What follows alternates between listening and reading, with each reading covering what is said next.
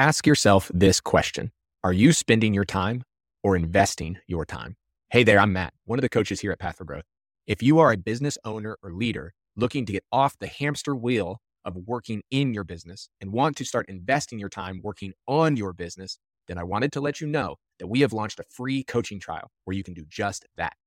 In this 14 day free trial, you and I will work one on one to unlock growth while reducing your stress. You'll also get access to all our member exclusive content and the amazing impact driven leaders in our community. Are you ready to stop spending and start investing? Find out more at pathforgrowth.com. Click apply to get started. We really knew very little. and so we went in, like, I didn't consign my kids' items. You know, as I said before, I was like giving things to Goodwill or giving them to my sister. So I, I really didn't have any knowledge of the industry, of the marketplace. I just knew conceptually this brand solved a problem. Well, hey there. If we have not yet met, my name is Alex Judd. I'm the founder of Path for Growth, and this is the Path for Growth podcast. Now, as a business, we exist to help impact driven leaders step into who they were created to be so that others benefit and God is glorified. Well, today I get to share with you a conversation that I had with someone that I look to as an impact driven leader through and through. Tracy Panase is a contributing member of the Path for Growth community. She's been a one on one customer of ours for almost two years, and she's the CEO of Just Between Friends. Now, JBF is a children's clothing consignment sale event company that operates through franchisees around the country. We're going to explain a little bit more about what the business is and how how it operates. But what I want you to know is the scale of the business. It's now represented by, I believe, 153 franchisees. There's so many things that just impress me about this organization, but also inspire me about this organization. Their commitment to operationalizing excellence, to scaling culture, and making sure that they reproduce a family and friendly feel in every single one of their franchisees' organizations around the country, and to leading well through change change, it's just so powerful. And there's so many of those practices and techniques that we get to get insight into from Tracy's perspective here in this conversation today. But before we jump into all of that, I want you to hear the story of how she became the CEO of Just Between Friends. Yeah, well, it's a pleasure to be here. And I, I remember that day vividly because I had made a phone call prior to me reaching out to you to speak to the founder of the franchise system that I was a franchisee in. And I just said, Hey, if you're ever interested in selling your company, I'd be interested in buying, having no idea of what I was asking for. And much to my surprise, she said, Yeah, let's talk about it. And so I was like, Okay, great. Now what do I do? And so you know, you and I had had a relationship in a coaching capacity previously. And I knew at that point what I didn't know, which was a lot. And I, knew that I needed to enlist some support and some help in what was the next step. And so I, in my head, I was thinking, you know, what books could I quickly read? What podcasts could I listen to? Or, you know, more importantly, who could I speak to? And so that's what led me to reconnect with you. And it was actually in August of 2021. So two years ago. Golly, that's so awesome that we're almost at the two year mark. I don't know how it feels for you. That time for me feels like it has absolutely flown. Totally. It's gone by really, really fast. so let's jump into a little bit of the background. Give people a little bit of insight into what the organization is, being just between friends or JBF is how we'll refer to it a lot in this podcast. What is the organization and what does it do? Yeah, as an organization, we exist to help families say yes. And we do that through seasonal marketplace for parents to come together to buy and sell things that their children no longer need or want. So think of it as Facebook Marketplace, but in person. And so um, parents have things that their kids have outgrown or outloved. So it gives them an opportunity to sell those items to make some extra money. And then likewise, a, a family can buy those items at 50 to 90% less than retail so that they can clothe and entertain their kiddos for the next six months. So it's really a community event where parents come together And our model is somewhat unique um, because we're not a brick and mortar. We're not like a traditional consignment shop, but we're an event based business. So it's anywhere from three to five days twice a year that our franchisees put on these pop up events in 153 locations in 33 states. Man, so cool. And to let the cat out of the bag, spoiler alert, Tracy is now and has been operating as the CEO of this organization, which is so cool. And we're going to walk through that transition and that story here in just a bit. But one of the things that I think really informs your perspective that we're going to dive into a lot in this podcast is you were a franchisee. And so, first question is like, what drew you to JBF to want to be a franchisee specifically within that organization? Well, I'm a parent. And so, um, as most parents know their kids grow fast. And so that's the problem that we solve for parents. And I learned about JBF when my own children were eight and 11. And my husband and I have a background in franchising. So at that time, we owned another franchise business. And so when you're in that space, there's a lot of organizations and networking events. And my husband received a brief about this company called Just Between Friends. And again, we were in that season of our life where we're like, well, this really resonates with us. So we looked into it as a brand, and it was a perfect opportunity at that time. This was in 2008, not only because it made sense for me as a parent, because I'm like, oh, that's me. You know, I have stuff that my kids no longer need or want, and I'm either giving it to my friends or Goodwill or, you know, just in some cases, just disposing of it, which is, is so bad for our environment. So that was attractive to me. It was also attractive to me because again in 2008 jbf was being marketed as a seasonal part-time opportunity and so it enabled me to maintain my other full-time job while kind of dipping my toes into jbf and that worked really well for me until like 2015 when our business started to really grow exponentially. And so it was like, ah, something's got to give here. You know, I'm either going to double down on JBF or, you know, maybe it was time for me to leave JBF. I chose the former versus the latter. and so really started to invest in my own personal development in, in 2015. You and I first met in 2017. And so that was all a part of that trajectory is just, you know, like, you know, if I really want to be the the best in this industry, what do I need to do to, to scale my business? So we purchased some additional units and just had a lot of success. And so at the time that I took off my franchisee hat and became the franchisor, um, had the, the top producing units in the company.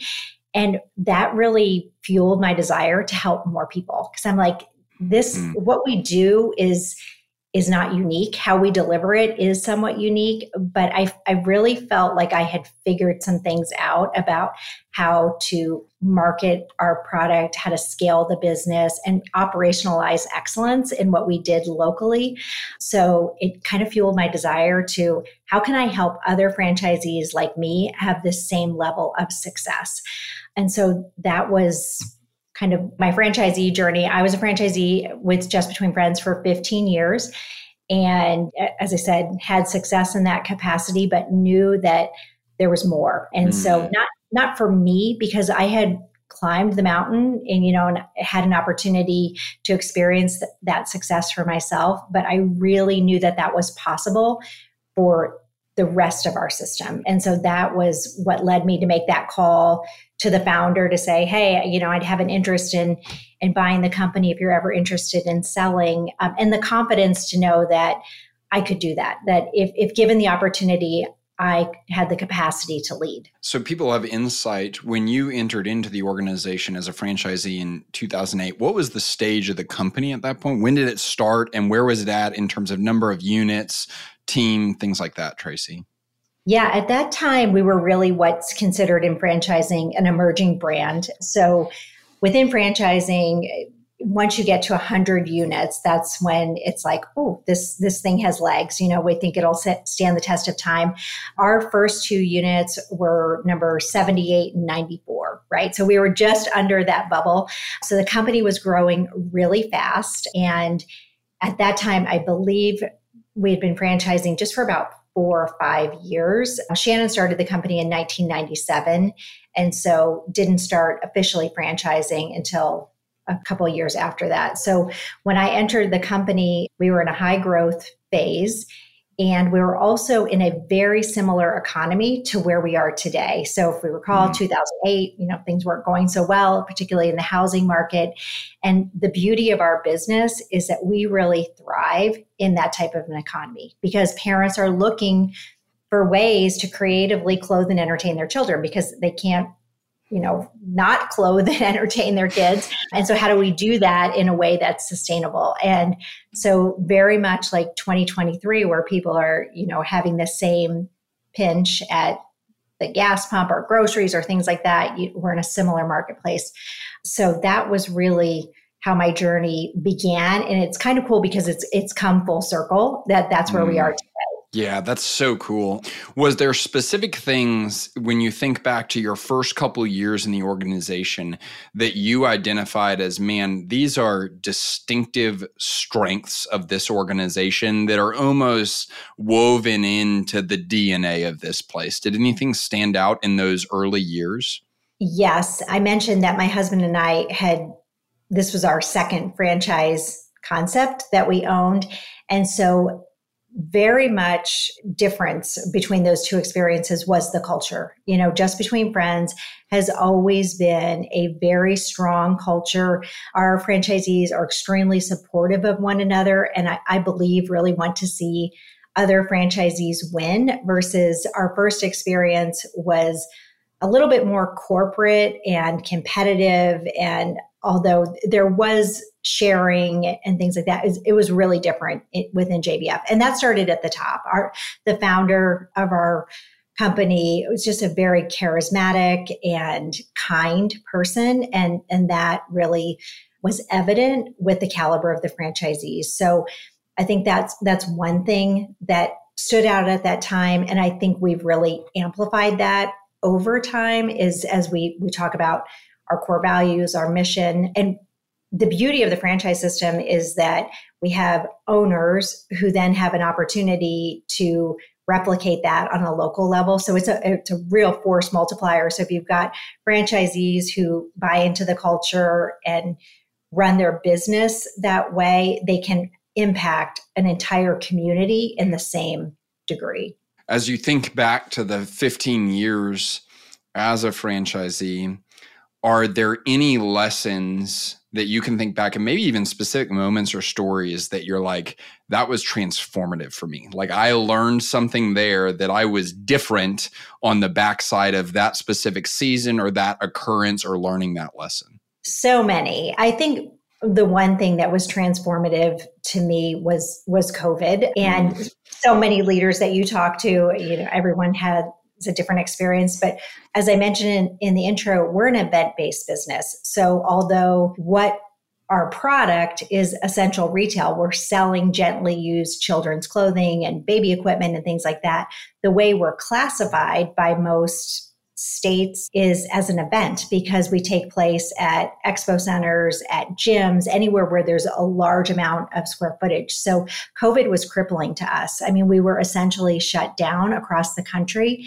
And so I think what was transformative about that was really the mindset of, I've got to figure this out, right? I, mm. I have mm. got to figure this out, not only because it's my livelihood, but other people depend on me to clothe and entertain their children. And we have people that come every single year. They've come for 15 years. Some of them had children and now they have grandchildren, but they'll budget accordingly so on our seasonality. And so during COVID, really uh, adopting that mindset of like, I, I've got to figure it where there's a will, there's a way, and we're going to figure it out. And so during that time of COVID, I started just having small groups of of owners meeting on Zoom. You know, like we're all facing a, a, similar challenge. The restrictions might be different in Pennsylvania versus in the state of Washington, but we all have a, a common challenge. And so we just brainstormed and, and really used our collective wisdom to, to figure that out.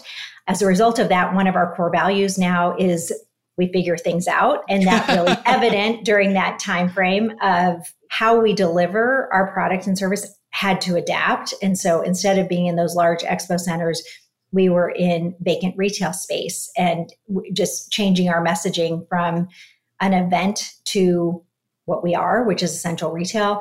So so many lessons came out of that. But i think you know those of us who really doubled down during that time came out so much stronger. You know, we mm. we looked at our business differently. Uh, we were able to say, maybe we don't have to do it this way. For example, you know, traditionally our events happen between March and May and then August to October. And so no one ever really challenged the status quo to say, why can't we have an event in July? Why can't we have an event in November? And so now in my new role, you know, that's one of our strategic priorities for this year is to have 60 additional events. So so challenging our franchisees to not do the traditional two, but have a third event in July for back to school or in November for the holidays, because we learned during COVID that we could have success in what was traditionally called the off season. So that would be, I, I think, the most vivid example of being transformative on so many levels how we deliver our product how we had the mindset to to push through a really difficult season and come out better. If you think of tracy's leadership style pre-covid compared to tracy's leadership style after covid what is the biggest difference? I think the biggest difference is a belief that I can, you know, we, we say it all the time within JBF, I can do hard things. And also just optimism. I, I, I tend to be a little bit more, not, I'm not pessimistic, but maybe realist, you know, so it was like, how how do I do this? How do I do this? And so I think my leadership style during that period of time shifted to I can I I really can figure this out if I don't try to focus so much on how, it's more of the who. Who can help me? And so during that time frame, it was different people either at our venue or within state or local government that I reached out to calls that I would have never made before. I'm like, no one's going to talk to me. You know, I, I live in Pennsylvania, so calling Harrisburg was not something I ever did before. Harrisburg is our state capital, but I did it because I had to. And I think I came out of that experiencing experience knowing like it's possible, you know, like it's what's the worst thing somebody could say? No. Okay. Mm. I, I can move on from that. I love that y'all almost like codify and concretize the idea of I can do hard things because mm-hmm. I've heard you say that before. I've heard other people in your organization say that before. And I know that that's a message that is continually spread throughout your organization. Like, I can do hard things, we can do hard things.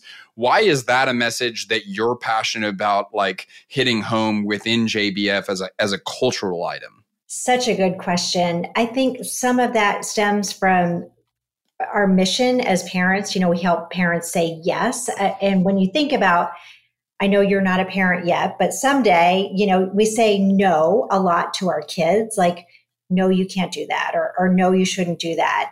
And so sometimes as adults, we believe that our, in ourselves, like, no, I can't do that. You know, like success is not possible for me, it's possible for other people. And so just adopting a mindset of, it doesn't have to be that way. You know, like what can we do to shake up the status quo?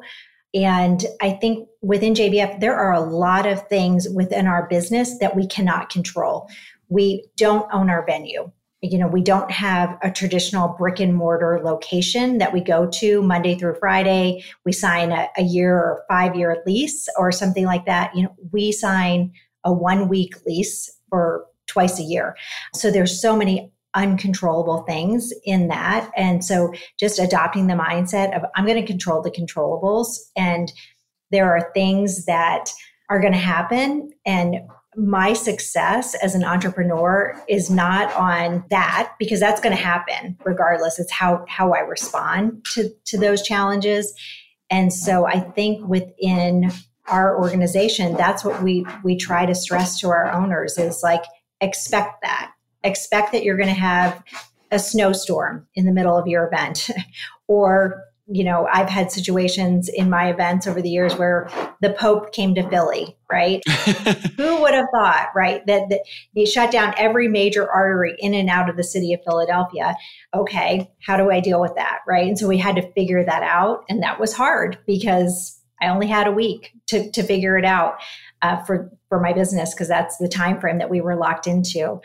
And yeah, I think just having that posture of how how you respond to those situations is what ultimately determines whether you have success or not. I'd love to even just park on the stage of you being a franchisee just for a little bit longer because there's so much wrapped into that 15 years that is just so powerful to go from just starting out in 2008 to over the course of the 15 years having two of the top performing units in the company and there's i mean 100 plus units in the company. It's like that's amazing were there specific barriers that you as a, a, business person as a leader as just a human being had to break through to graduate to different levels where of performance? Like did you have to reinvent yourself? And specifically what i'd like to know is there other barriers that you had to break through that now you look back at all the franchisees that you now get to lead and you're like oh man, I see these common barriers show up so often as the thing that will keep people from moving forward or keep people from scaling up? I think the biggest barrier initially that I had to overcome when I came into my role as a franchisee, I had a business partner. And as I said, the brand at that time was emerging. So there, there were no locations in the state of Pennsylvania, really on the East Coast. It was primarily a brand centered in the, the South, which is where the company was founded. And so we went to training and we really knew very little. and so we went in like, I, I didn't consign my kids' items. You know, as I said before, I was like giving things to Goodwill or giving them to my sister. So I, I really didn't have any knowledge of the industry, of the marketplace. I just knew conceptually this brand solved a problem, a problem that I personally experienced as a as a parent. And I knew enough from having a background in marketing that this made sense and that if if it solved my problem, it probably solved a lot of other people's problems as well. So I think the first barrier that we had to overcome was that um, nobody really took us very seriously. And so, if, if you've ever been in a training group where usually it's the person that is speaking the loudest that is probably not going to be the most successful because they're spending all their time talking and not listening.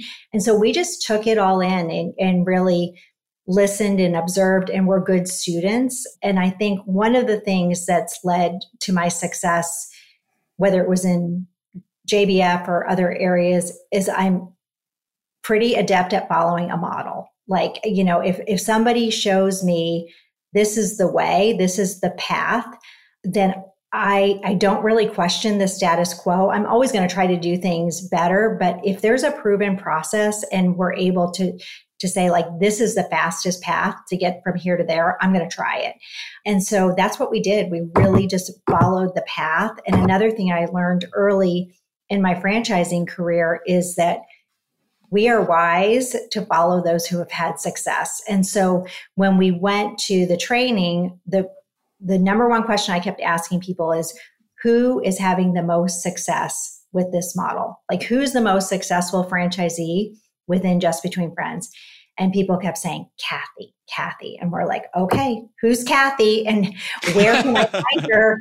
And so, you know, we found Kathy and Beth and I, she was my partner at the time, went and spent a week at her event and just modeled and observed everything that she was doing. And to this day, you know, 15 years later, we're still doing the things that Kathy was doing. And so, and she's still a franchisee and we're good friends. But that really was helpful in accelerating our path is just to look at what she was doing, to take what served us well and served our community well and implement those without trying to reinvent the wheel, which is why people join a franchise to begin with is to to buy into a proven process so that you can scale your business faster. Yeah, I, I think that's so brilliant and has applications to every type of business. But it starts with like that fundamental belief. One of the things we always talk about with in Path for Growth is like behavior is always an extension of belief. And it starts with that fundamental belief of someone has done this before. Yeah. Right. And it, it's almost a little bit humbling to be like, okay, my problems are not new. I'm not this original, like creative, like I, the woe is me. The world is coming at me in new ways that no one's ever experienced. You kind of have to have this humbling, like someone has done this before. We don't have to rethink the wheel. Rather, we just have to go find that person and learn from them. I, one of the things that uh, I would like to know from you because I think that this is a strength that you've taken with you into the CEO role is one of the things that I've observed is the ability to observe, look at, study, learn from, talk to other people that are doing the thing and then extract what can be applied to JBF, to your life, to your leadership. Are there any concepts or principles that come to mind that you really focus on or what is your process for finding a model and then extracting what's good from that model to be applied to your context and your situation tracy i think finding a model is looking for what are you trying to extract from it what are you trying to learn i mean in that particular example with the franchise system is we didn't know what we didn't know. And so going somewhere and really seeing things in action and how that played out. And I will look for models all over the place. You know, like within Path for Growth, there's the 12 fundamentals that I know you talk a lot about on this podcast. I, as a, a student and a customer of, of Path for Growth, I'm like, this really makes sense. You know, having identifying what are these 12 fundamentals that all leaders that you've worked with seem to have that contribute to their success. I'm like, hmm, within Just Between Friends, we have that as well. You know what are what are some of the fundamentals that we see of our really successful franchisees that can be extracted and can be taught and learned behaviors from franchisees? And so we now have our own uh, five fundamentals the jbf way that we're piloting this summer. And so i think there's always opportunities if you're just willing to listen and to observe. And I think, you know, being a learner, I, I'm always reading or listening to podcasts or, you know, trying to expand my own point of, of knowledge because I don't have all the answers, right? I have a lot of questions. I, I, I'm curious by nature. And I also feel like it, it helps me to up my game. You know, if I if I'm constantly investing in my own personal development, um, and I hear you say it all the time that you know the, the organization grows when the leader grows, and so I'm responsible for me. And if I'm the best version of myself, then in this particular season of my life, hopefully that trickles down to helping our franchisees put their best foot forward as well. Hmm. One of the quotes, I want to say it was Picasso, but I could be wrong. But it's a quote that we've been reflecting a lot on as a team lately is you want to learn the rules like a professional so that you can break them like an artist. Mm-hmm. And I love that quote. I think it applies so much to what you're talking about, Tracy. But uh, in some ways, it can be really encouraging and exciting for me to hear that quote. It can also be really convicting because I think sometimes I approach things as a business owner as an artist first in when I should be approaching it as a professional first. And it's like, no, like I need to learn the rules, the proven process of how the game is played and like just apply myself to that and in some ways submit to that playbook. Like just prove that I can follow that playbook of what's already been proven.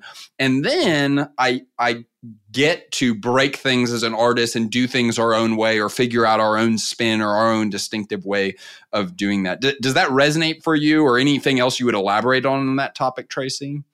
Totally. And that's one of the hardest parts of people joining a franchise system is that there there has to be that bit of humility to know that someone else has figured some of these things out right? That that there are others who have gone before us who have maybe experienced some painful results. And we would be again we would be wise to learn from those experiences so that we don't repeat them. And and that's that's hard for some people. And we, what we have found most recently with our newest group of, of franchisees is when we ask them you know why have you had the success? And they've said because i followed the process right? And not not that they can't make the process better. And i think we have different rhythms and metrics in place where we're always soliciting that type of feedback. But at some point there has to be just an acceptance of this this is the way right? This is the way that, that things can be done and should be done and that's hard for some people yes and and i mean i can be one of those people sometimes right there where it's like golly like i, I don't want to submit to a process right but i think i learned it so visually you and i coincide whenever i was working at ramsey solutions and i think that was the place that i learned it so visually as i saw Dave could speak pretty confidently about how to get people out of debt, right? There's seven baby mm-hmm. steps for getting out of debt and building wealth. And people would ask those people, like, oh my gosh, how did you do this? Incredible results. You paid off $500,000 in debt. Now you're building generational wealth for your family. How did you do it? And their answer would always, every single time, sum up to, I followed the process. Yeah. And then and then he'd have these phone calls with people where they're like complaining, where they're saying, I disagree, I want to do it a different way, where they're like offering all these alternative solutions. And he's like, I'm telling you, the process works. If you want to do something different, that's your prerogative, but the process works. And so I think was able to learn peripherally in that season, like, okay, for just about anything that you're doing, there is a proven process. You've got to have this attitude of, I don't have it figured out. I am ridiculously responsible for the results that I'm getting. And if I want to get better results, I should probably start by asking better questions. And that starts with, like, man, who's winning and what's their process and how could I adopt it? Yeah. That's actually one of our fundamentals. So it's the the fifth fundamental is rinse and refine because we often say about our business that it's a rinse and repeat.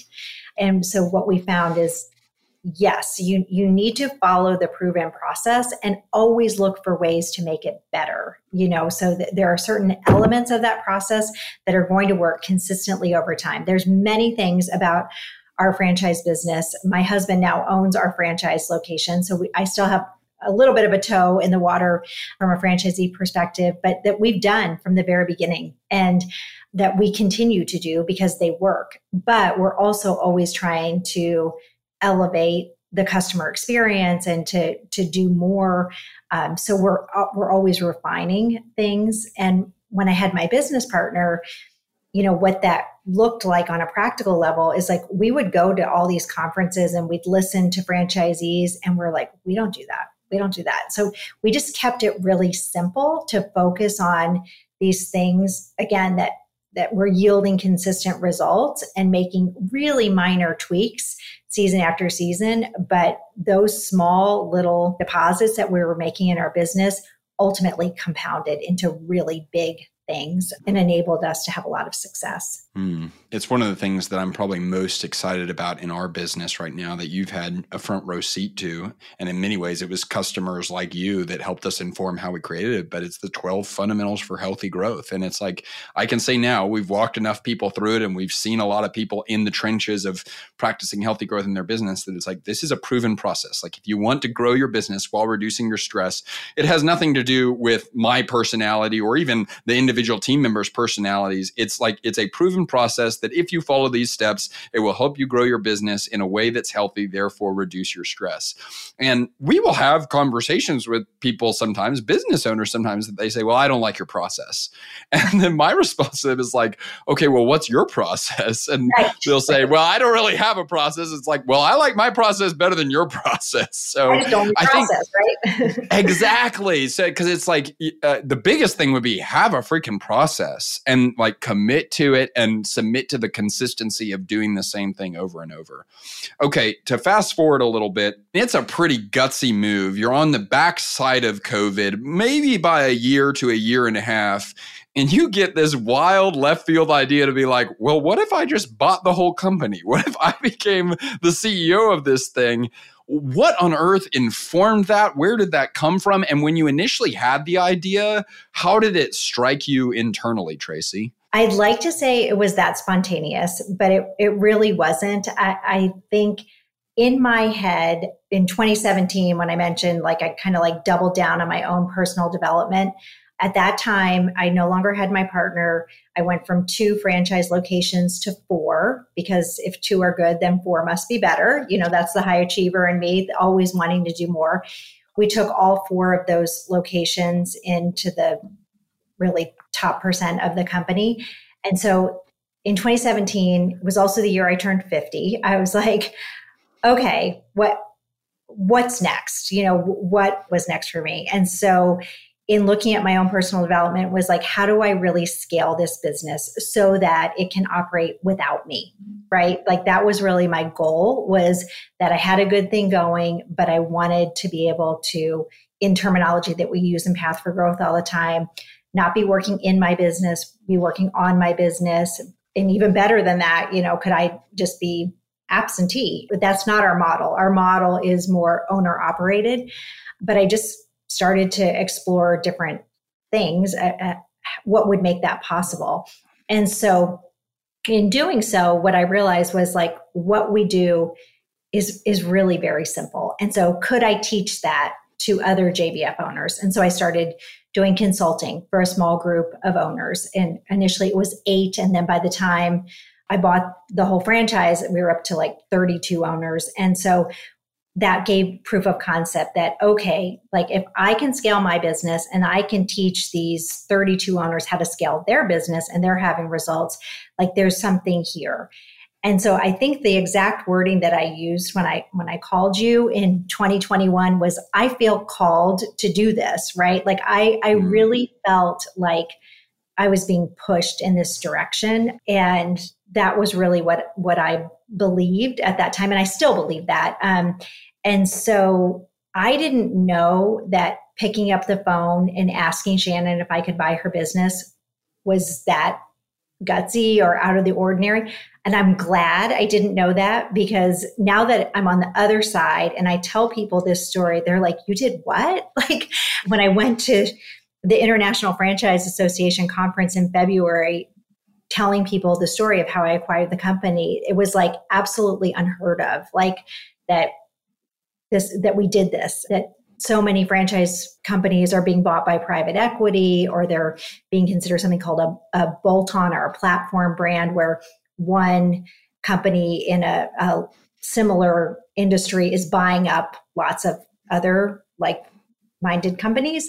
And so had I known that I probably would not have made that call. So th- that was that was good that I went into it just believing that I could and and really having the passion for the franchising system and specifically our brand which led me to have the courage to just raise my hand and say hey you know if this is of interest what i didn't know when i made that call and i actually didn't know this until we were about a year into our negotiations was that shannon had um, shannon was the the co-founder that I bought the company from, she had three people in her mind that she would sell the company to and I was one of those three people. And so she shared that with me after we had come to an agreement and I was like, "Oh, that's that's pretty cool that it all kind of worked out this way." as I've kind of watched this story unfold and I already knew you and I think our friendship has deepened and then obviously you're a customer of Path for Growth as well. But then in addition to that, I've gotten to meet the leadership team and also gotten to meet Shannon. One of the phrases that keeps coming to mind, it's based on a talk that I heard Andy Stanley give. Uh, it's called Beyond You Leadership. And just that idea of like, man, the highest calling of a leader is to pass something on to someone else. And that can often be the thing that's hardest to do as a leader because yeah. it's something you deeply care about. And I always look at Shannon as like, man, what an example of a beyond you leader. Are there specific characteristics or virtues or qualities that stood out in Shannon in that initial conversation and in the subsequent process that you really look at and you say, man, I really admire that as a quality of beyond you leadership? Yeah, one of the things that Shannon said to the franchisees when we we told them about the transition was that it was never her goal to be a legend. It was her goal to leave a legacy. And so I think that really was the the theme of the transition was that you know she wanted her legacy to be this company and and she says it all the time is that it's not her company it's god's company and so like what did that look like and how did that unfold between the two of us and that's kind of the the beautiful part of the story is that uh, although it wasn't perfect in our negotiations. It was always very peaceful. And I know that probably sounds a little bit odd um, because we were at odds about lots of different things about the valuation of the company and the logistics and things like that. But but we were there was always open and honest lines of communication because it was her goal to to have the legacy and it was my goal to continue that and and I would always say you know I was grateful for the opportunity to go second because she paved the way for me. And I feel like I have the opportunity to take this company to the next level. But that's only possible because we worked really well together and we're continuing to work well together. So, as a, a part of the ongoing process, is, you know, Shannon's still a part of the company, which is part of the company forever, but um, in a, a, more formal role for the next three years. And so it kind of diminishes a little bit each and every year because she has new challenges and new opportunities that are set forward to, but she'll always be a part of what makes JBF special. And when we talked at the beginning about what makes it a little bit different from other franchise systems that I've been a part of, it's that culture and it's that camaraderie. And she's a huge part of that. She was the face of the brand for 26 years. And so, in some way, she'll always be certainly the founding face of the brand it's so rare. I, I get this unique seat and that I get to have visibility into and get to observe succession occur across industries, across stages of business. I get to see people planning succession. I get to see people on the back end of succession. And it just doesn't happen well often. Right. And and it it rarely if ever happens where and you get two people that go in as friends stay friends the entire time through negotiation and then come out on the backside both overjoyed. And so I guess if someone finds themselves either approaching succession, maybe because they're taking over or maybe because they're handing off, is there anything that you would learn that you're like, man, I just want to pass this on to you so bad as you head into that season? Keep this in mind. I think the thing that helped us the most is that there really was transparency, that there was, although I, I will say, you know, I read a lot of books during that time about negotiation, never split the difference, you know, all of those, those topics.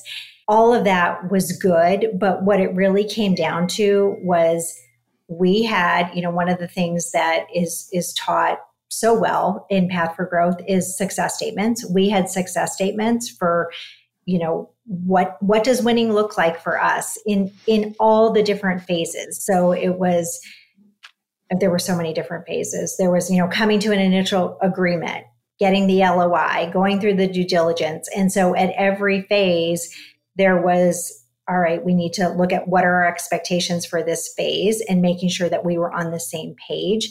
And then once we were able to come to agreement in, in some ways that was the hard part. And in other ways i'm like well that was kind of the easy part because there was an nda so nobody knew what was going on right? And so like we weren't able to talk about it. And so once that became evident and it was shared with the franchisees we had a whole other set of success statements that had to come into play now now this is not only our livelihood this is their livelihood because they bought into a franchise system where there are very high expectations for how we're going to deliver product and service and how they're going to be led. And so during that period of time, we were extremely transparent, again, with another set of success statements. And I would get on calls and say, these are our success statements, red, yellow, green. You know, how are we doing? And so I think we just really tried to be, as Zach would say, made our work visible during that time frame and um, kept referring back to it. And was it perfect? Absolutely not. But when there were things that were either misunderstood or we didn't, you know, communicate it well, we we always owned up to it and tried to do better and to share what needed to be shared. So I, I think I would just say to people, you know, to have very clear expectations of each other to communicate that with one another in a way that's that's open and honest and there would be some times when we would agree to disagree but we always were able to move forward one of the things that stands out to me well actually there's two quotes that stand out to me. One is a nietzsche quote where he says he who knows his why can bear almost any how Mm-hmm. It's like Shannon had her why, right, which was legacy. This co- I don't want to be a legend. I want this company to be legacy. And then you had your why of like calling, right? And I don't think I said this on that initial call, but I, I wouldn't be surprised if it's what I thought. Whenever you say like I feel called to do this, I'm like, well, you better, because if you don't, it's not going to work out very well, right? But it's like those two like compelling purposes operating in tandem give you the ability to to wade through the how. And then the other quote that stands out, it's a Ronald Reagan quote where he said, Peace is not created by the absence of conflict, but rather by the ability to handle conflict by peaceful means. Mm. And it's like negotiation in so many ways. It's two people sitting on two ends of a table and saying, like, having different desires, different perspectives, different beliefs. And it's like, that's not an absence of peace, right? But rather, how can you handle that in a peaceful way? And I think it's something that you and Shannon did so gracefully and so well that is such a model for all of us in so many ways. One interesting wrinkle to this story from the Path for Growth side of things is I didn't think I would have stories to tell like this one until like 10 years into the business, maybe, right? But you called and I was like, Tracy, I- am so grateful that you want to be one of our customers. I- and I think I literally said, I was like, I personally don't think I'm the right person to help you because everything that you're walking into with valuations and acquisition and negotiation is not my strong suit. But then it was wild. I think it was literally I mean, 15 to 30 days before you made that phone call, we had hired Kelly Krieger. And Kelly had been a customer of mine for uh, since the beginning of the business. She was one of our first customers. And I watched her walk through the valuation, negotiation, and then eventually selling of her business before she came, became a Path for Growth coach. And I was like, Tracy, this is going to sound crazy, but we just hired someone that literally may be the exact person that you need to talk to. And what was wild is you and Kelly ended up working together in tandem for, I think, a year specifically on this negotiation process. Like it took a long time. Is there anything specifically that you think you got from that relationship with kelly? Because she's such a brilliant coach. Anything specific that you got from her that you look at and you say oh my gosh that was so helpful in that season and in that time period so much. Yeah it really was just divine timing. I mean, there there was just I, I do remember that that was how it unfolded because I was like, ah, darn, you know, Alex can't help me.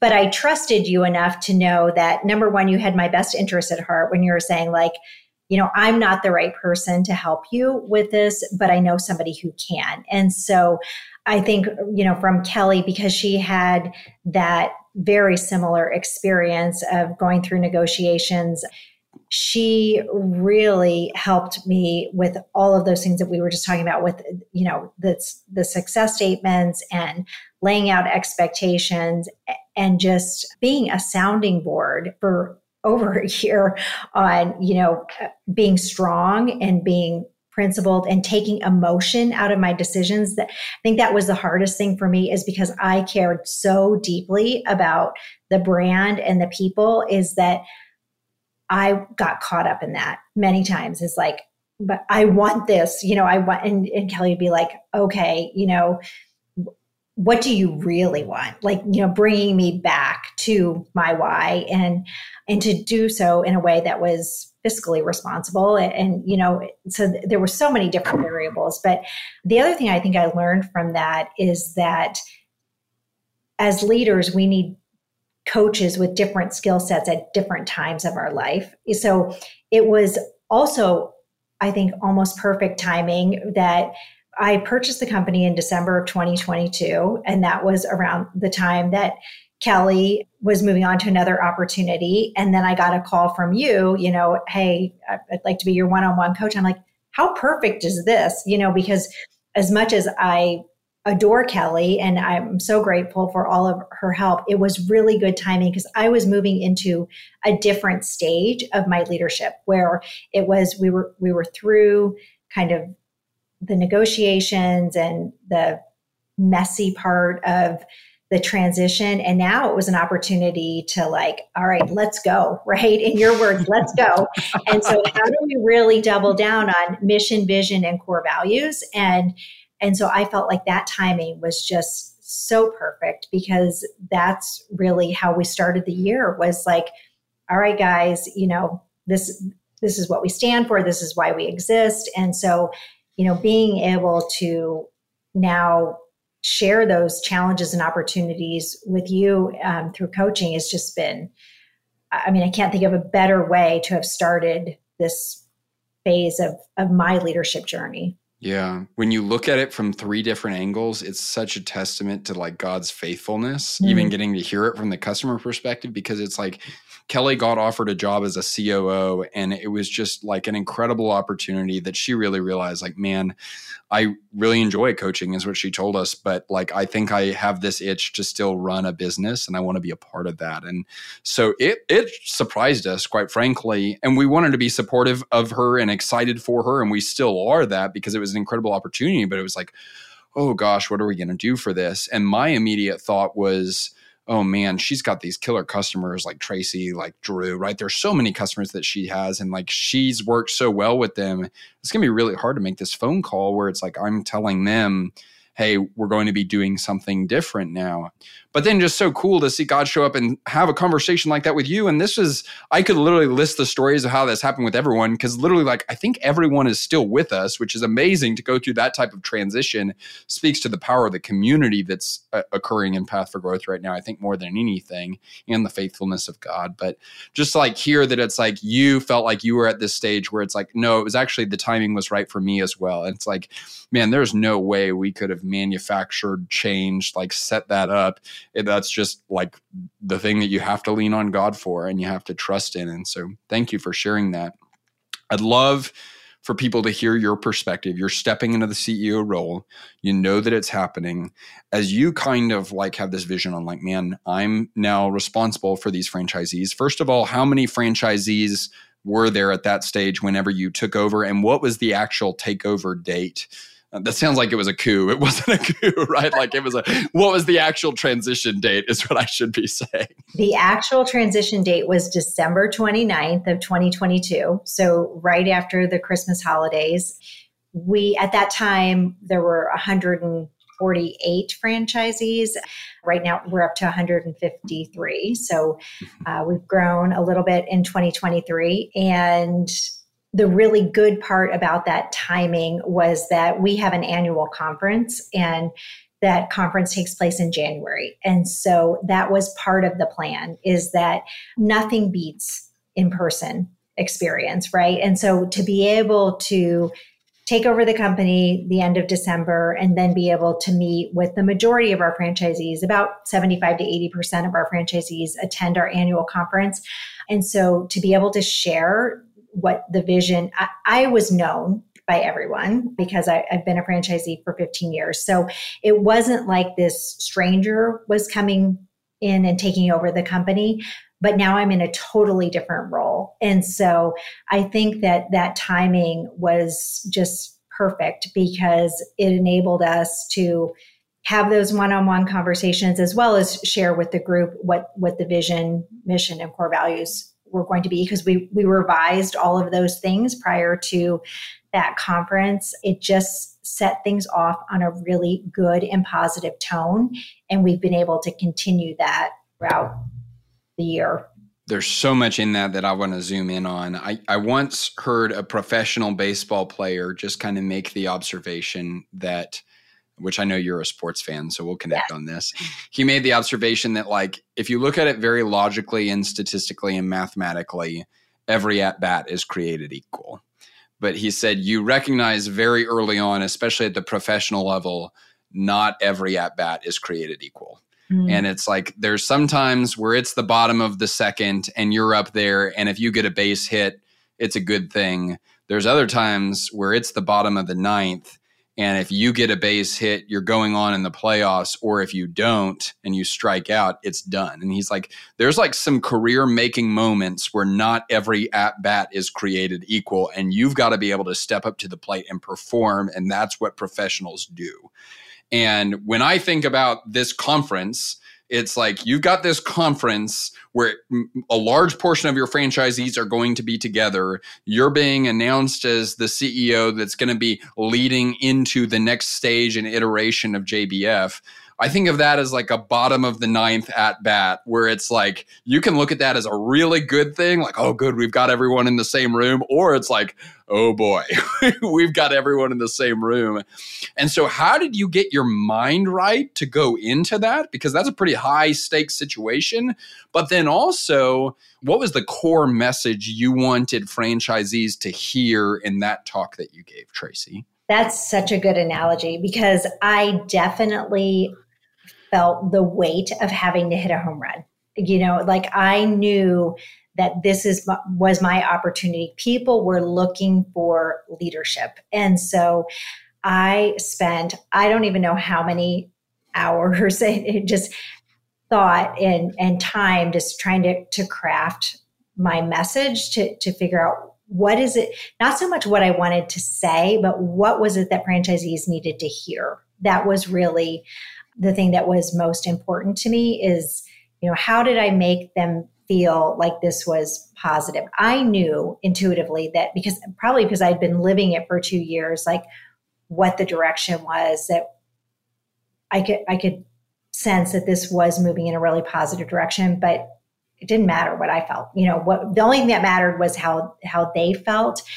Um, and so I think, you know, in terms of going into that conference, um, of course, yes, I did use a lot of sports analogies during during that speech. We do something every year called the State of the Company, and so it was during that State of the Company where I was able to really lay it out. Um, prior to that, as an executive team, we met to because again because I'm a learner and I just reading lots of different things about what does this look like for other companies is the importance of really clearly defining what was our mission and what were our core values. And i felt like that was an area where, where we really had an opportunity to do better.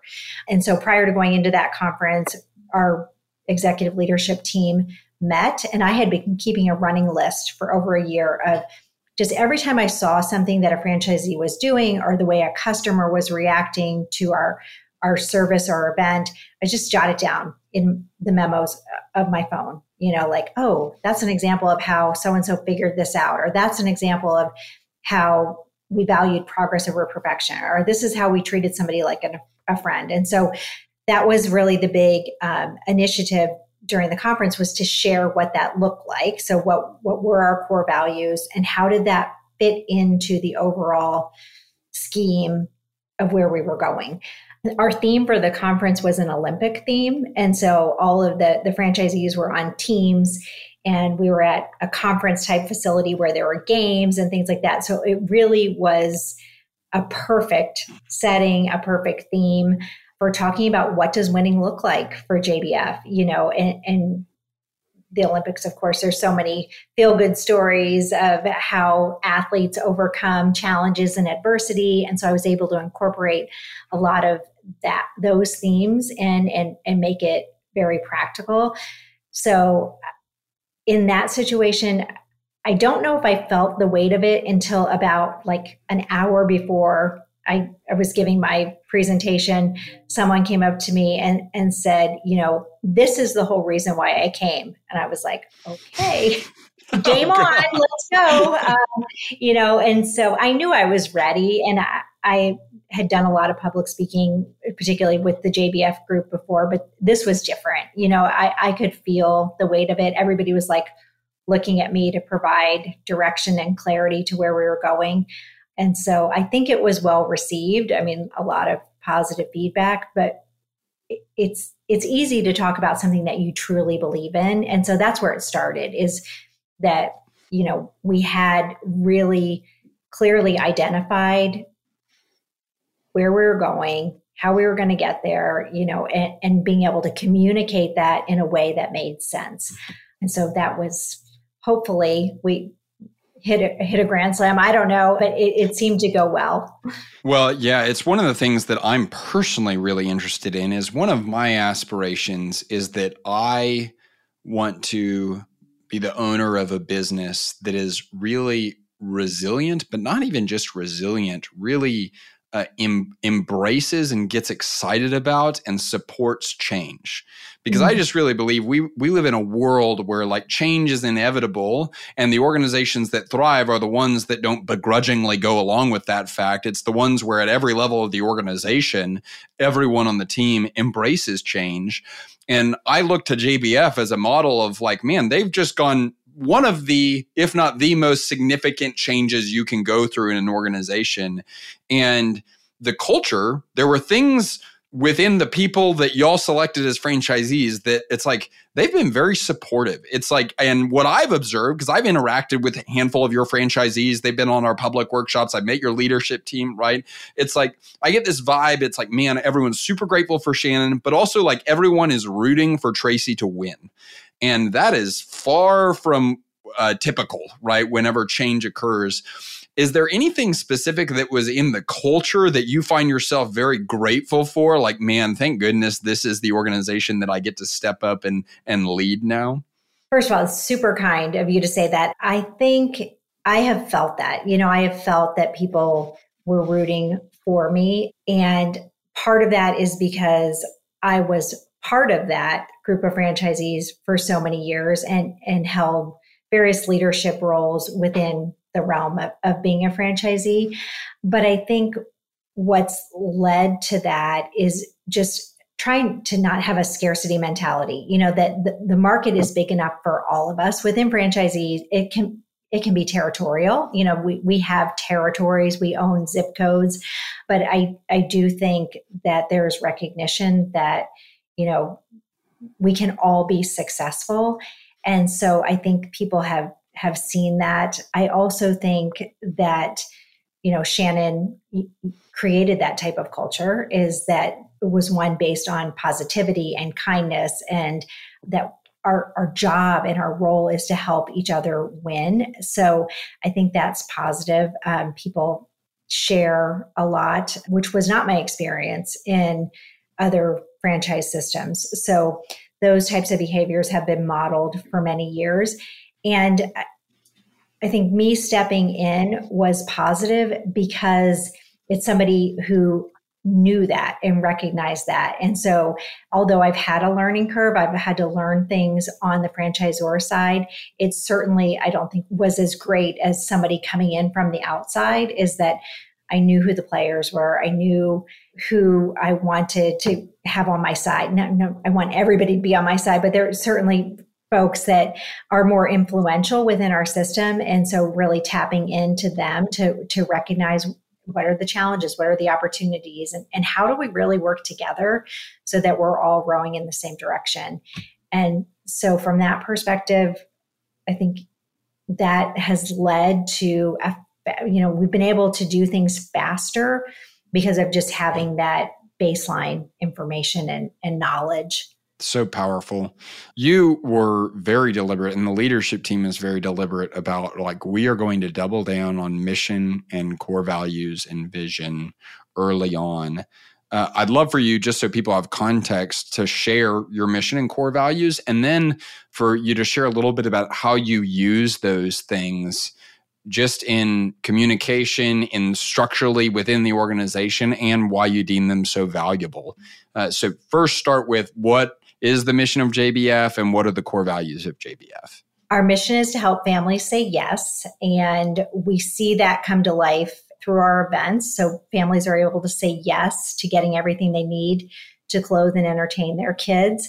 We have sellers who are able to say yes to things that they might not otherwise be able to afford because they're earning on average around $500 for each event that they're participating in. And then the final aspect of saying yes is to fellow entrepreneurs like me to a business opportunity. And so, you know, we we enable folks who might not have a business background but just have a desire to be in business for themselves, not by themselves. Um, so that's the other aspect of helping families say yes. Our four core values we treat people like friends, we figure things out, we value progress over perfection, and we are better together.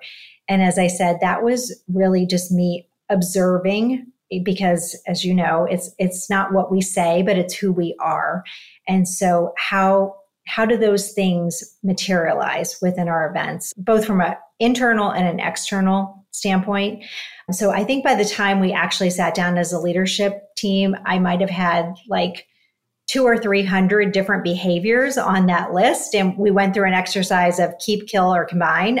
And so it actually happened pretty fast where we were able to look at all these things. And of course it wasn't just me it was the whole team was contributing to that list. So take my two or 300 things and add in three other people's two or 300 things that, you know and so we had a pretty robust list of of characteristics and behaviors.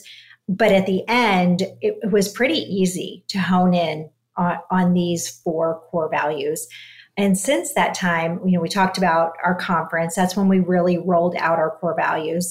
So I was able to speak about it from the stage and then use that time that we were all together to really get people to quickly buy into them. And so it was like, okay, you know, anybody who sees me in the hallway who can recite the core values, I'm going to give you a Starbucks gift card. Um, and that was just the beginning, right? And so it was most important to make sure that these core values didn't begin and end on that stage you know that they they continued to live on because that was to use your terminology um, that we talk about in path for growth a jolt right? It was like this this is the theme of my presentation and that could have quickly ended um, but we've really incorporated the mission, vision, and core values into all of our rhythms. So whether it's our, our monthly calls with franchisees, our weekly calls with our staff, we run EOS. So we have weekly leadership meetings, L10s. And so we'll talk about our core values during those meetings. We go out of our way to catch people exhibiting core values. We've got something floating around the country we call contagious core values. And so if I see you doing something well, then I might, if I was the recipient of the core value, I would mail it to you. It's kind of like flat Stanley. Um, so this core value is floating around the, the company around the country for our four core values. And so we, we talk about that during our monthly meetings. And just really any opportunity and any time a group of or more people are gathered it's it's that's what we're talking about to reinforce the message. I think that's what's made it powerful. And that was the thing although this is not you know tracy buys the company and all of a sudden we have core values. We've always had core values. The problem was that they weren't sticky. Like nobody knew what they were. Nobody could recite them because they were wordsmithed beautifully, but it just it was cumbersome and kind of awkward. So the goal was to make it as memorable as possible so that it could be recited and, and really internalized by not only the franchisees but also customers of our system. So that was the goal. And I, I think we've done a good job with that. We've also incorporated a culture club. And so the culture club is broken down. I just asked franchisees and staff who might be interested in helping us to decentralize culture.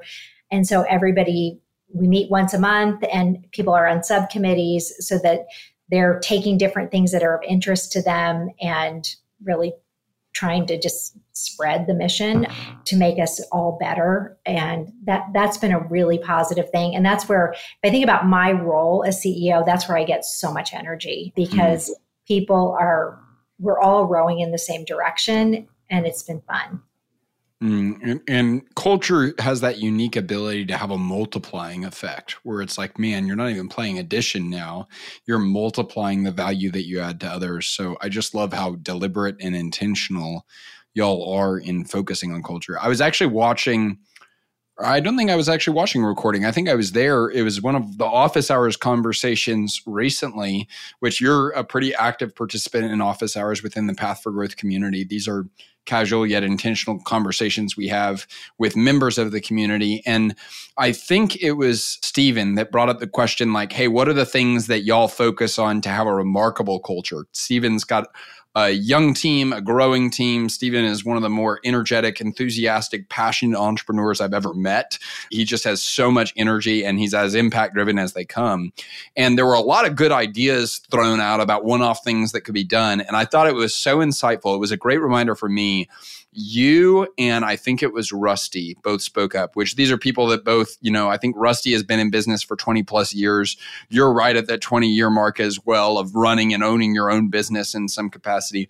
And both of you said something to the effect of, hey, doing these one off things, creating powerful moments, creating remarkable experiences, those things really matter but what are the things structurally and rhythmically that you're putting in place so that culture is just hit on like every single day, week, month, year? I thought that advice from you was so insightful and so uh, practically helpful. Why do you think that that matters so much to make it rhythmic and to make it something that is not just these big extravagant moments like you'll have at conference, but something that's embedded in the everyday of an organization? I would add to that that consistency, right? So that that was the thing that was missing from what we had done previously is that core values would be introduced. We'd have a t-shirt, you know, everybody would get excited about it and for like a month we would talk about it and then it would die, right? And so it I think in that example with with Rusty and I sharing some insight with Stephen was that um, I think he was talking about how it was introduced at a retreat or a meeting or something and like i'm done check it off the list. Because i think oftentimes as visionaries and high achievers like i'm on to the next thing right? I'm done and i'm ready to, to move forward.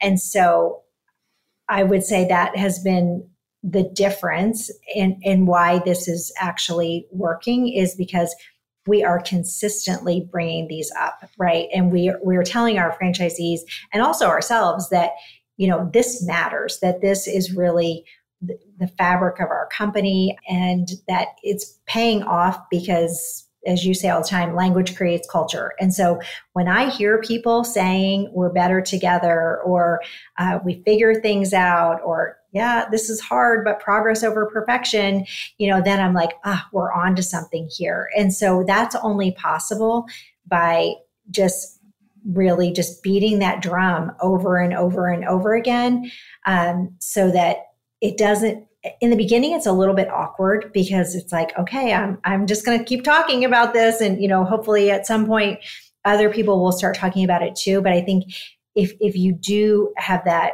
desire to see change it it does require consistent effort. I think that's true in every aspect of of leadership but particularly when it comes to core values. This could be related to culture or it could be something more related to business holistically. I'd be really interested to know is there a rhythm or structure that's in place in your business that you would say man this has created the greatest return for us like just the fact that we have a schedule for doing this on a specific basis has created the greatest return for our team and for JBF as an organization?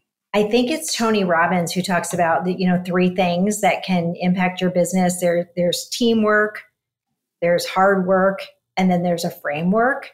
And so I, I think the framework is what has helped us the most. And I get frameworks from Path for Growth. We also run EOS. And so that's been helpful to have a framework, which shouldn't be surprising again because we're a, a, franchise model is that's what franchising is it is a proven framework and so we really lean into those frameworks where there is a consistent cadence of communication on a, a daily weekly monthly quarterly annual basis.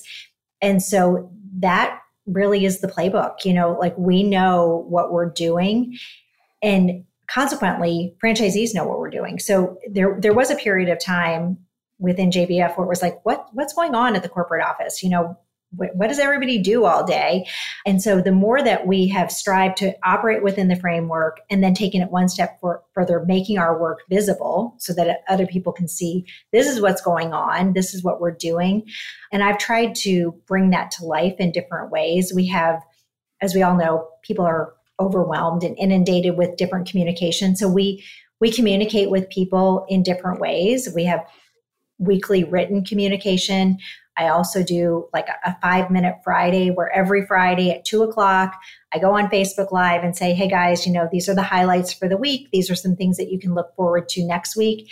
And so those types of really structured rhythms of communication have not only helped with the transition, but they also make people feel really good about their investment and about the future of the company when they know what's happening where's tracy? What is she doing? Not only just me but but other members of our team. So i would say the, the more succinct answer to your question is having a framework has been helpful and then consistently executing on the framework because nobody likes to have a different framework every day or every week. It's like we we have committed to the framework. We've incorporated a lot of things in the Path for Growth model into our framework. So, success statements. So, we have success statements for roles, meetings, and projects. And that started with me. And then I was able to share that with other members of our team. You've graciously educated members of our team on how to better utilize success statements. And so now they're able to use that as a part of their framework. And we've taught franchisees how to use success statements. And so our goal is really to not only be doing it on a corporate level, but also to equip our franchisees with the tools so that they can do it on a local level. Mm, I love that. That connects to something you said. I think it was in our workshop on Monday. We it was a workshop on impact driven leadership. Like, what are the nuances? And I think the question we asked at the beginning was, like what is the impact you're driven to make? And i think the phrase that you used correct me if i'm wrong but it was something along the lines of influencing influencers. Mm-hmm. can you go into a little bit of like why that's something you're so passionate about and excited about in this season? Yeah that's exactly what i said. And that's really why i wanted to buy the company. It was because i'd i'd had a lot of success in my own franchise business. And I think all entrepreneurs, you get to that point, you're like, all right, I climbed to the top of the mountain. Now what? You know, and, and sometimes I've heard the analogy, you look around, you're like, is, was it the right mountain? I, I, definitely knew it was the right mountain. Like I was climbing the right mountain because I believe in the mission. I, I believe it's it's really a privilege to help parents say yes. You know, the impact that we have on our local communities is really cool you know, not only on the pocketbook, but on their planet. And, you know, there's just so many feel good things about our business. And, but it wasn't enough for me, you know, and because I like sports, I think, I don't know if it was coincidentally or just, again, just something that I needed to hear was that one year when the kid won the Heisman Trophy, his dad said in coaching his son, it's like, when you go to the gym and you look around and, and, you're the strongest person in the gym, you need to find another gym. And so for a while I was like, oh, I need to find another gym. And and my husband and I were like, wait, I'm in the right gym. Maybe I just need a different piece of equipment or I need, you know, I need something to push me to that next level. And so I started to look at, you know, where could I add the most value? And it was in taking what I had learned because again, I think we have a really simple model. We need people to buy our stuff, we need people to sell their stuff. And the bridge that brings them together is community. And so, how could I take those things that I knew to be true and scale them? And so that was really kind of that that moment where I'm like, this is this is what I feel convicted to do. And I was able to to pilot that with this small group of owners that I did consulting with for four years and then it was like okay yeah i can i can do this. And and we can make this bigger and better. And that's really what led to me making that phone call to you and to shannon and and now here we are Man, two years later, and we're just getting started, I think. I feel like that's how I end every one of our coaching calls. is I'm like, oh man, we are just getting started. This thing is just starting to crank. So yeah, I'm I'm so grateful to you. I think you are someone that really stands out to me as not just a consumer in the Path for Growth community, but a contributor. Like it it is different because you're a part of it and you are just an impact driven leader through and through. And then beyond that, I'm just so grateful for and excited for the JBF team. It's an impact driven organization through and through. And so I would tell people if they want to go find out about JBF, I think the website is jbfsale.com. Is that right, Tracy? Yes, jbfsale.com. Yeah, it's on my list of things that I want to do. I want to go visit one of these events just to see like what's in the water here, like what's going on because this culture is alive and well. So it's on my list of things that I want to accomplish and I would encourage others to do the same. Tracy, if they want to connect with you, I believe you're on LinkedIn. Is that correct? They can find you on LinkedIn? I am. I'm a relative newbie on on LinkedIn. When I, I took over this role in my, I call this my big girl job. I, I'm like, I need to up my game for LinkedIn. So yes, I am on LinkedIn. Very good. And she's an active member of the Path for Growth community. She's part uh, she's active on the membership chat within office hours and she's one of the just many high caliber leaders that are part of that growing community right now. Tracy, so grateful for you for your leadership, for your example and for your time today. Thank you. Well, goodness, uh, I hope that you have a whole list of takeaways from that conversation because there's so much in Tracy's story, but also her attitude and perspective that is applicable to every business, regardless of stage and industry. One of my takeaways that's really a principle, I think, that is magnified in franchising but can be applied everywhere is that simplicity scales. I think one of the things that Tracy and her team are doing a really exceptional job of right now is caught identifying what is the secret sauce that is making JBF so effective in this season and making sure they're communicating it in a way that's really simple and therefore transferable, reproducible, and scalable. I'm so grateful to Tracy and the entire JBF team for their example, for their leadership, and just for the work that they do to help families say yes. Hey, real quick, we talked a lot about the Path for Growth community in this episode. It's probably one of the more powerful things that we're able to provide as a company is a community of impact-driven leaders created and sustained by impact-driven leaders. And one of the things that's really cool is we're giving business owners the opportunity to experience that community for free right now through our free trial. It's a 14-day free trial of the Path for Growth membership. You're going to get access to all of the fundamentals lessons that is really our playbook and our process for growing your business while reducing your stress. And then you're also going to get the invites to our office hours conversations where impact driven leaders like Tracy connect together on Friday mornings to really dive into the challenges, the opportunities, and the areas for growth that really challenge us all to learn from, grow from, and improve. Those conversations are one of my favorite things we do as a company, and we'd obviously love for you to check them out. So if you are a business owner or someone that runs a business that is interested in the 14 day free trial, you can check that out at pathforgrowth.com or click the link that's in the show notes to fill out an application. I hope y'all know this. We're rooting for you. We're praying for you. We want to see you win. Remember, my strength is not for me. Your strength is not for you. Our strength is for service. Let's go. Let's go. Let's go.